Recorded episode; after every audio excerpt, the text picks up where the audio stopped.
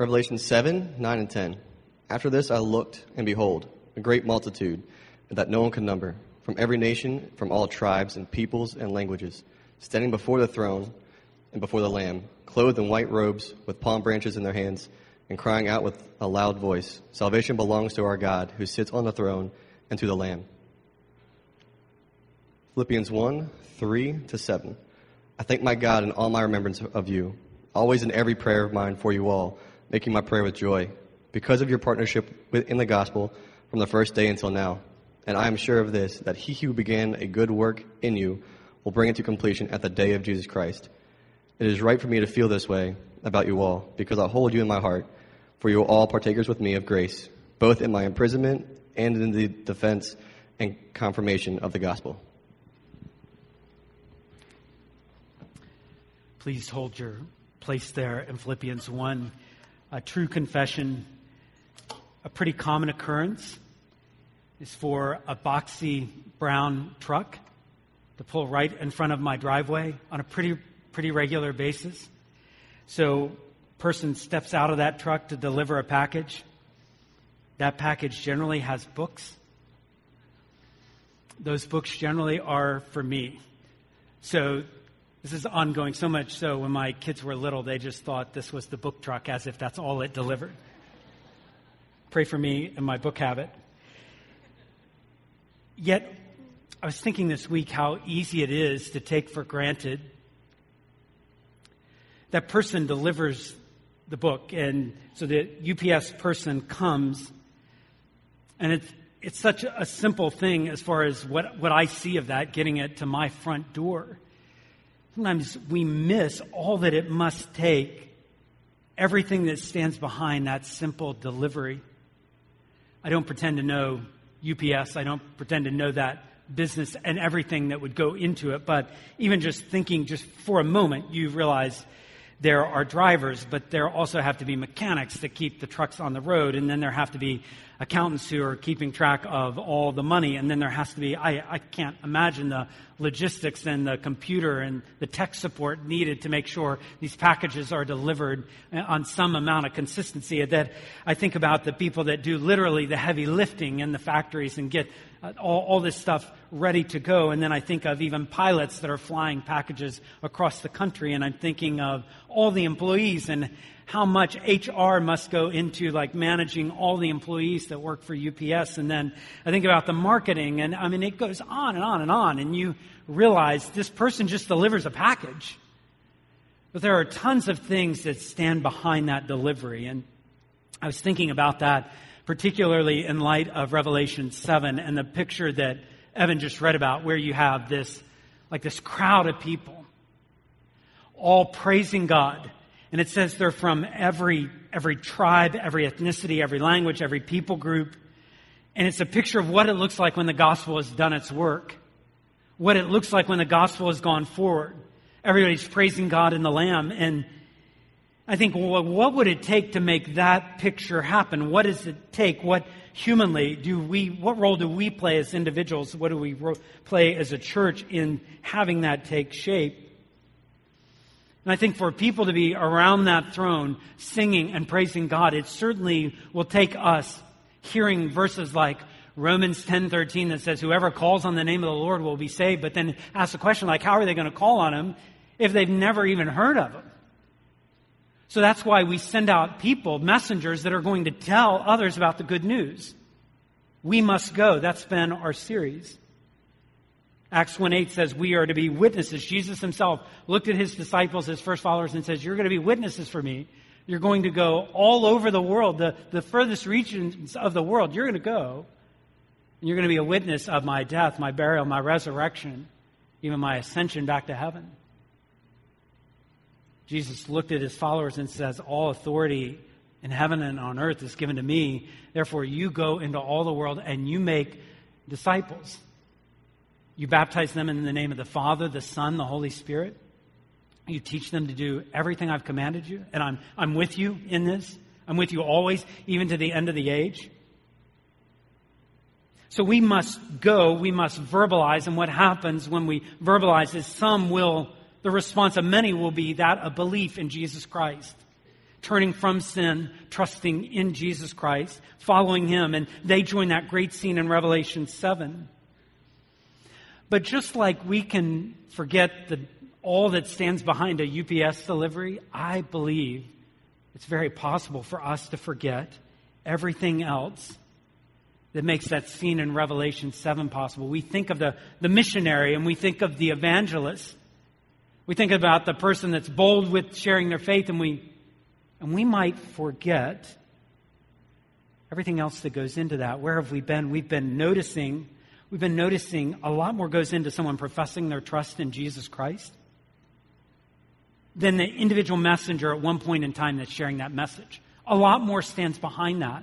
And we've, we talked over it, uh, about this last couple of weeks. We realized that, yes, we must go, but part of going, Jesus said, even before we go, he looks at a, a crowd of people that are harassed and helpless in Matthew, helpless in Matthew 9. And he is feeling compassion for them. And he looks at his disciples. And instead of immediately telling them to go, what he says is, we need to pray. We need to pray that God would send laborers because there are, there are hundreds of thousands of people that are harassed and helpless. There are millions, there are billions of people that, that need the message of Jesus Christ. So you know what we first must do? We must pray. So we play a role. Yes, we must go, but even as we're going, we're praying. And last week we looked at what it means to go, yes, but as we go, we're also living lives that actually kind of frame out the gospel. So we talked about the gospel. The good news is the picture, it's the portrait, it's the, it's the thing that everybody is, is meant to look to, but our lives frame out the gospel. The way Titus says it is we can adorn the gospel with our good works. With our good deeds, we can say, this is, this is what the gospel is really like. This is what the good news of who Jesus is, is really like. And that's a vital part of our going. Praying, framing the gospel, these things really matter. And we're going to look at another aspect of what it means to go. But maybe one of those things that has been, I don't know, neglected or underestimated. So, Evan read a minute ago from Philippians 1.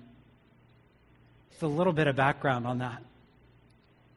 After Jesus ascends to heaven, after his ministry, a lot of the New Testament revolves around one particular individual.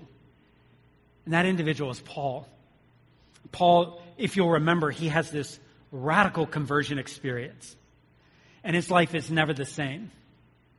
And, and Paul sees it as his mission to take the gospel and to go wherever he can go. To, to take it all over the Mediterranean and, and announce that Jesus is alive and Jesus is Lord and Jesus is Savior of all who will believe. He was willing to go almost anywhere in the known world. And so one of the places he went was Philippi, from where we get uh, the book of Philippians. And you can read about his going into the city of Philippi in Acts chapter 16.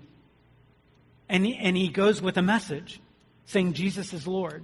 And believe on him and you can be saved, you can be rescued. And people do.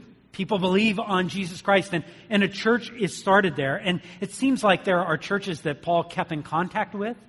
This one seems very, very special to Paul. As a matter of fact, most scholars will say from the time Paul first went to Philippi to the time he's writing this book of Philippians, about 10 years elapses. And he still cares deeply for this church. In all of his travels, all around the, the known world, he, he is considering and praying for this particular church. He maintains contact. And so look at verse 3 at what, what he's what he says, he indicates what he feels about this church in verse 3. He says, I thank my God in all my remembrance of you. Always in every prayer of mine for you, all I, I make my prayer with joy. Why are you so joyful about the church at Philippi? Why do you think of them and why do you thank God for them? Because, he says in verse 5, your, because of your partnership in the, in the gospel from the first day until now, and I'm sure of this, that the one who began a good work in you will bring it to completion. The word partnership in the gospel, the word partnership, uh, it really means a lot. There's a lot embedded in that word. It certainly means a, a, a sense of friendship. I think it certainly could include be, being prayerful. It certainly means being interested. But make no mistake, when you see the word partnership there, it primarily is talking about the financial support that the church of Philippi gave to Paul. He says, I can pray with joy because of you, because of our partnership, because you've been along this trip with me. You have an interest in the gospel being advanced. I want us to think about how we, how we go, yes, but how we go also in our giving, in our financial giving. The, the topic, the subject of giving is not always an easy one at church. It's not always easy because somewhere along the line, some, maybe many of you, ha- have been in situations in which money wasn't handled well. And you may have you may have this narrative that all churches ever are out for, all pastors are ever out for, is just money. That's all they care about. And I'll tell you, frankly, I'm willing, I'm willing to risk being misunderstood so that you get a clear grasp of one way that God may call on you to see the gospel advance. I want to connect dots between what happens when we give and what happens as the gospel advances. I think it's so important because I think often we hear of like, well, we need to share the gospel. We need to tell the gospel. We need to be bold in our faith and sharing our faith. And, and I, I think too many people in church hear that and they, they think, well, you know, I'm not sure I have the skill set or the personality to do that really well. I know others are like, they're highly extroverted and I'm not. And other people like, they're good at selling everything and I'm, I, I don't know that I could really sell the gospel. I know that's not the right word, but I don't know that I could do that. I don't know that I could sell Jesus. I'm, I can't persuade people that easily. I don't really know that much about the Bible. And so I hear like all the time we ought to be sharing our faith, but I feel like I, if that's the assignment, I'm not sure I can do it. I don't even like confrontation.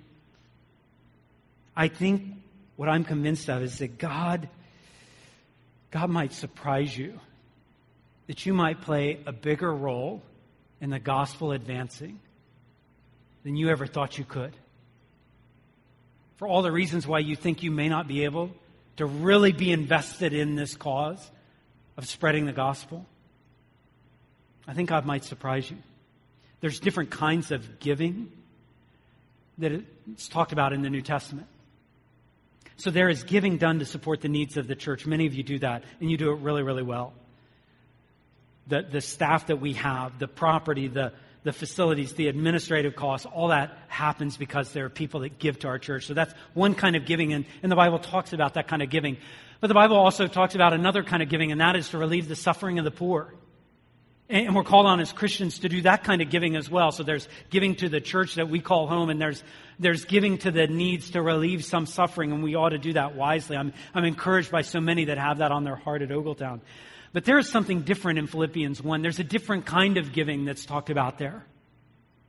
It's the kind of giving that fuels, that fuels the gospel advance. This is the kind of giving that funds like evangelists and missionaries and gospel workers. And you go back to Philippians 1, and Paul is able to say, I am so grateful for you. I have such affection for you. It is right for me to feel this way because I'm holding you in my heart. Because we have a partnership that is based not just, not just on my sales pitch, but you believe in this because you believe the good news of Jesus Christ because you've been changed by it. He's able to say in verse 6, I, I see God has begun a good work in you. Paul says, I, I'm confident that he's going to complete it. He says in verse 7, You are, when you give, you are partakers with me of God's grace. This is hot. These are high compliments. This is strong words, and it shows the, the value that Paul had for the people who were givers in Philippi. It showed just how he saw their giving. So not everybody was called to do what Paul was doing. Not everybody was called to, to leave and go all over and, and try to initiate gospel work. Not everybody was called to do that, but Paul was, and they were behind him. He closes Philippians with similar words. I want, want to read Philippians 4. If you, you, can turn over there, Philippians 4, beginning in verse 10, because it's, it's like the same, the same heartbeat of Paul. He says, I am rejoicing in the Lord greatly. So again, he's got great joy. And Philippians is the book of joy. He says, I rejoice in the Lord greatly that now at length you have revived your concern for me. What is that concern? He says, Yeah, you were indeed concerned for me. You always were, but, but you didn't have an opportunity. I think this concern is directly connected to them investing again in Paul financially. And I think Paul felt some of the unease that sometimes people just assume wrong motives when when you're asking for money or telling them thank you. In verse 11, he says, Now listen, I'm not speaking of being in need. This isn't some manipulative ploy to try to haggle money out of you. No, no, I'm not in need. I've learned in whatever situation I am to be content. I know how to be brought low. I know how to abound in any and every circumstance. I've learned the secret of facing plenty and hunger, abundance and need. And then a verse that often is pulled out, but it, it even makes more sense when it's left in its context. I can do all things through Christ who strengthens me. I'll say, yeah, the issue isn't like whether I'm sweating out my support. God's going to take care of me. I'm able to be content. But verse 14, he says, But it was kind of you to share my trouble. And you Philippians, you know that in the beginning of the gospel, when I left Macedonia, no church entered into partnership with me in giving and receiving, but you, you were the only ones. And even in Thessalonica, you sent me help uh, for my needs once and again. And again, I don't seek the gift, Paul says. I'm not seeking the gift. What I'm looking for is the fruit that increases your credit. I want you to have a higher balance in your spiritual fruit account. That's what I'm looking for. I'm well supplied. I've received full payment and more. I'm well supplied having received from Epaphroditus the gifts you sent. I'm taken care of, Paul's saying. But the gifts you sent, they were a fragrant offering, a sacrifice acceptable and pleasing to God. And listen, my God will supply every need of yours according to his riches and glory in Christ Jesus. And then he ends with praising God. I mean, this now kind of, he just erupts into praise. To our God and Father be glory forever and ever. Amen. What Paul is saying, and I hope you don't miss this, is when you're giving money to God's work advancing, it's far more than just dollars and cents something happens when we give. And what Paul said is financially, when they gave, it was a, it was a revival of their concern for him. It was a way that they said, Paul, we're with you. We know you have trouble, but we want to share the load of that trouble. He says, no one else did this, and you did it again and again in verse 16. It was a gift. It's credit to your spiritual account. And even in verse 18, he uses language of Exodus and Leviticus and Numbers, which would be a pretty strong language for people with a Jewish background. He says, You know how those sacrifices were just such a pleasing aroma to God? Yeah, your giving was like that. It was so pleasing. So many good things came out of it. God be glorified. You see, I read the book of Acts, and it's easy to read of the conversions and read of regions that hear the gospel for the first time and to read of deliberate conversations that evangelists have and powerful encounters of people with God. We read of churches getting started. But what Paul makes sure we don't forget is those things happen and the means by which they happened were people gave. People gave so the gospel could advance. Paul could look back to Philippi and he made sure that they understood financial partnership made a difference. But he also looks toward the future. He doesn't just talk about this with one church. He also tells the church in Rome. So in Romans 15, he says very, very similar things. Romans 15 and verse 20, he says, I make it my ambition. This is what Paul's all about, to preach the gospel, not where Christ has already been named. I'm not, I'm not trying to build on someone else's foundation. But I want those who have never been told of him I want them to see, and I want those who have never heard, I want them to understand. This is the reason I've so often been hindered from coming to Rome, Paul would say. But now, like I've accomplished work. There's, there's gospel presence in all these different provinces, all these different territories. And so now I can go to Rome and then he says in verse 24, just interesting, look at it. He says, I hope to see you in passing as I go on to Spain. He has a greater ambition, but how is he going to get to Spain? How is Paul going to take the gospel and to, to take it where Christ has not already been named? How is he going to do that? Well, this is what he says in Romans 15. I want to be helped on my journey. I want to be helped on my journey there by you. I want you to financially invest in this. and I want to enjoy your company for a while. Financial partnership is fueling gospel advance. People at the church of Philippi provided for the advance of the gospel. People at the Church of Rome would have the opportunity to provide for the advance of the gospel. And I think it would be so, so helpful for Ogletown, for us as a church family, maybe to kind of recalibrate how we see our giving and how we see financial partnerships. Because if all you hear or all you think about when, when it comes time to give, if all you think about is like, well, I guess I'll pay my dues. Because I guess, you know, I guess that's just kind of what we do. And maybe you grew up in an environment where that was kind of the heavy handed pressure put on you. Like once you're paid up, then you can enjoy the goods and services. But, and then we got another special offering, and then another one, and another one, and another one. I could understand why there may be kind of a, a misunderstanding. But what if, when we give, what if we could see ourselves not just as paying dues, but as being a partner? Being a partner in what God's doing? You know, the, it's like an honor in a lot of companies or a lot of firms to become a partner. It means you actually share in responsibility, but you also share in the results and in the rewards. Partners feel a burden so I know at times there have been different organizations that I've been a part of where you're you have to do X amount of like volunteer hours. But if you give some money, you don't have to do the volunteer hours. Giving gets you out of the volunteer hours. That's not what's going on when we give. It's not as if somehow, well, I'll give so I don't have to do the, the hard stuff. I don't, I don't really want to do any of the, the kind of the tough church where I'll just give and let others. That's not what's going on. It's a partnership people come together. One part of the partnership is a person willing to go, willing to be trained, willing to sacrifice, willing to use their time in this way. Another part of the partnership is someone saying, you know what? Money is not going to have a hold on my life. I'm going to, I'm going to give so that I'm not ruled by money and I will love and I will support and I will pray. When we give, we could see ourselves as partners, but we could also see ourselves as investors. And these aren't just mind games we're playing. This is what Scripture teaches. We are to lay up treasures in heaven. We're looking for a return.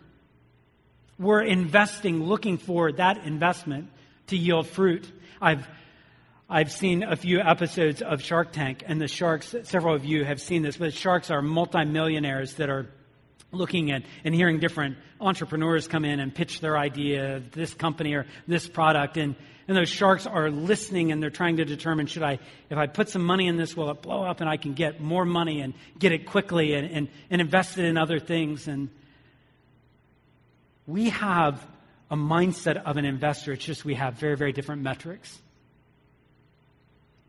We have a different timeline. We, we actually factor in eternity, not just the next two years. We have the whole, the whole world hearing of who Jesus is. We're not looking for just these immediate demonstrable results. We know God's in charge. But we are looking as a church, we are looking to invest in people who are bold and humble and faithful and thoughtful and adapt to other cultures and learn languages and are dil- diligent to see the gospel go forward. We want to see a Revelation 7 return on our investment. That's what we want. We want to see people from every tribe and every tongue. We want to see a crowd of people that are there because we gave and someone shared. That's the desire we have. When we give, we're partners. When we give, we're investors. When we give, we're also helpers. It's interesting in the Bible. It's not like one person is a solo hero. No, it's worthwhile to help because sometimes needs are there, needs are present. And when we provide food and travel expenses and necessities and supplies and resources, when we provide encouragement, when someone is in the work of ministry and it's hard and they're getting a lot of pushback and it's, it's hard to know exactly how to build the name of Jesus Christ and his fame and his glory in a certain place.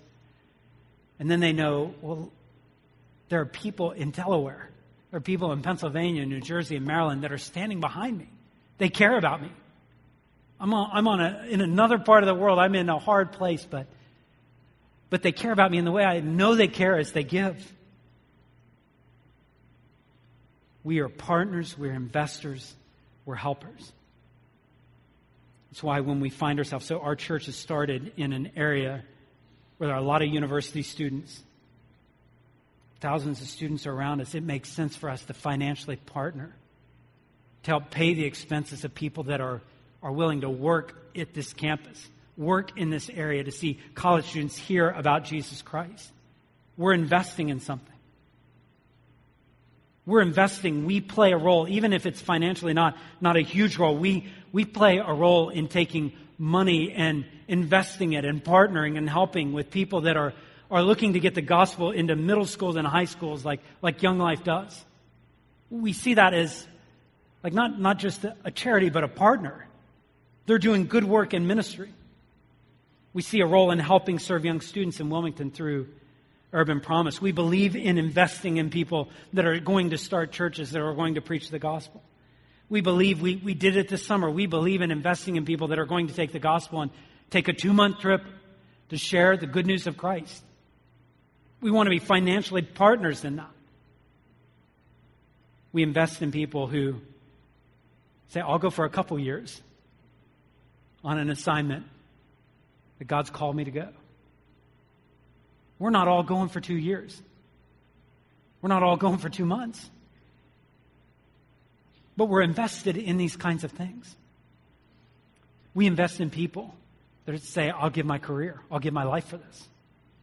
We invest in organizations and, and agencies that are taking the gospel around the world. I was talking with a friend of mine a few weeks ago here at Ogletown, and he said that a burden of his heart is that he said he had just these numbers in mind that by 2030, it'd be an awesome thing if Ogletown sent 30 full time workers into the field. And he said, I, am praying that God would let us see, see that happen. Well, that's an awesome prayer. And then I also thinking about this, it would take money, it would take a financial commitment of our church to, to see that happen. But what an investment to make. What an awesome thing that would be. As a church, we can think like partners and investors and helpers. And, and then there's one other thing that I'd like you to notice because Paul doesn't just talk about investors uh, like a, as a whole church. There are times where he even singles out individuals. I was reading Romans 16. Romans 16 and verse 1, he says this, writing, he says, I commend to you our sister Phoebe. He names this lady, our sister in Christ named Phoebe, who's a servant of the church at Cenchreae. He says, Welcome her in the Lord in a way worthy of the saints. Help her in whatever she may need from you. And notice what he says about her. She's been a patron of many. She's been a patron of myself as well. She's financially invested. She has a financial stake in the spread of the gospel. At that point, it's really not a matter of how much anybody gives, although those things certainly matter. Like, who has that sort of stake? So, all of what we've heard today makes us think. I, I want us to hear from the Lord today. I want us to see opportunities we have to partner, to invest, to, to help others in need.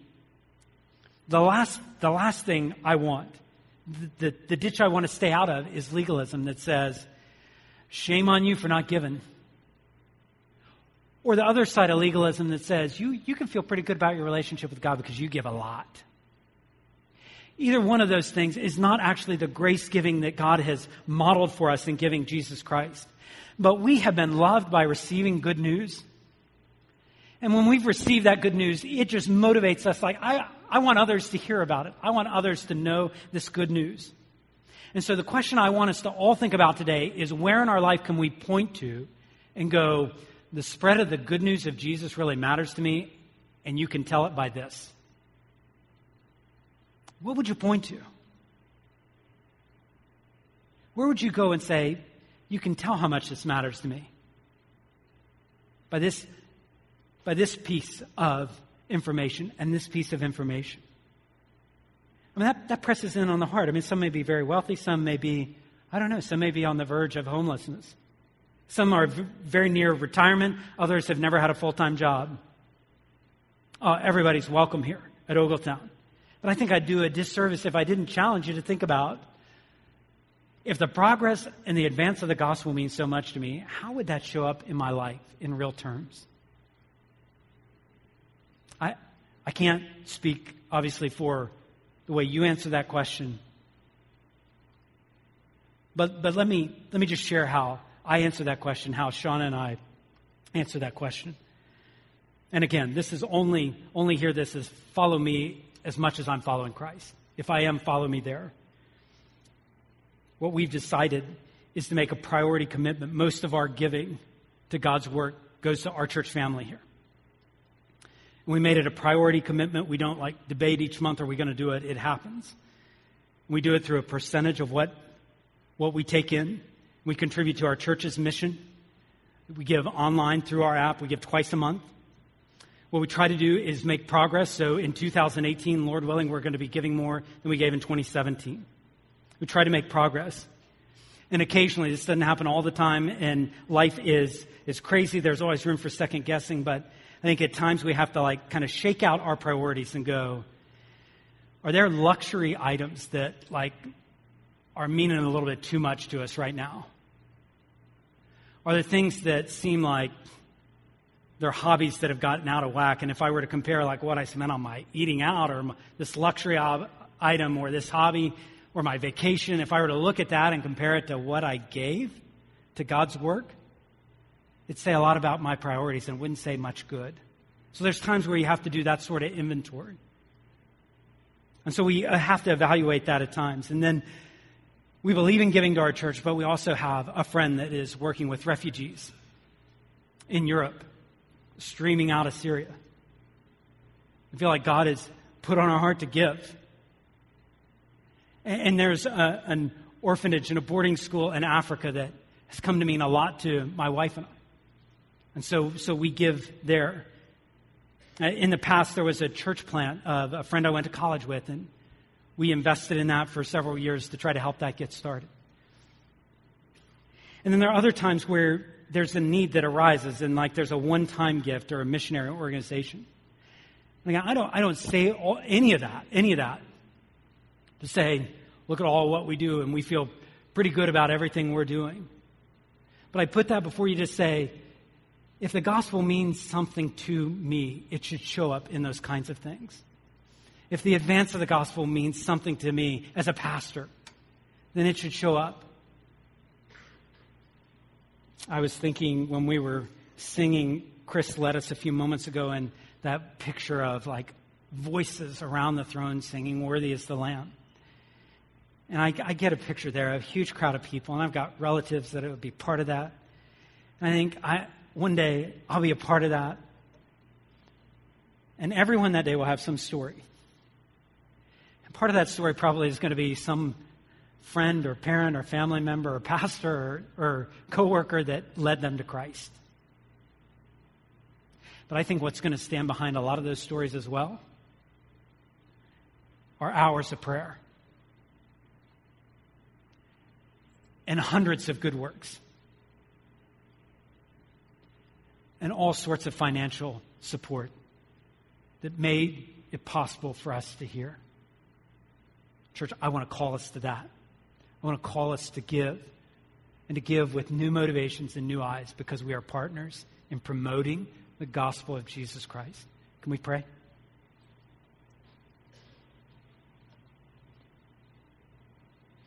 Jesus said, Seek first the kingdom of God and his righteousness. All these things will be added. Father, we must go. And as we're going, we are seeking your kingdom and your righteousness. And part of our going is partnering with others who are going as well. So, Lord, let us do heart inventory. I pray for the person that it would be almost inconceivable of them right now to, to be able to give. And I pray that you would work in their heart, show them how you may rearrange their life circumstances so they can be deeply invested in your work. Help those that may have just gotten, maybe just gone through the motions of giving and it's been a while since they thought actually when they write checks, when they give online, they give cash, they're they're supporting your work. Give us eyes to see that, Lord. Help us and help all of our giving to be expressions of our love for you. And we ask this in Christ's name. Amen.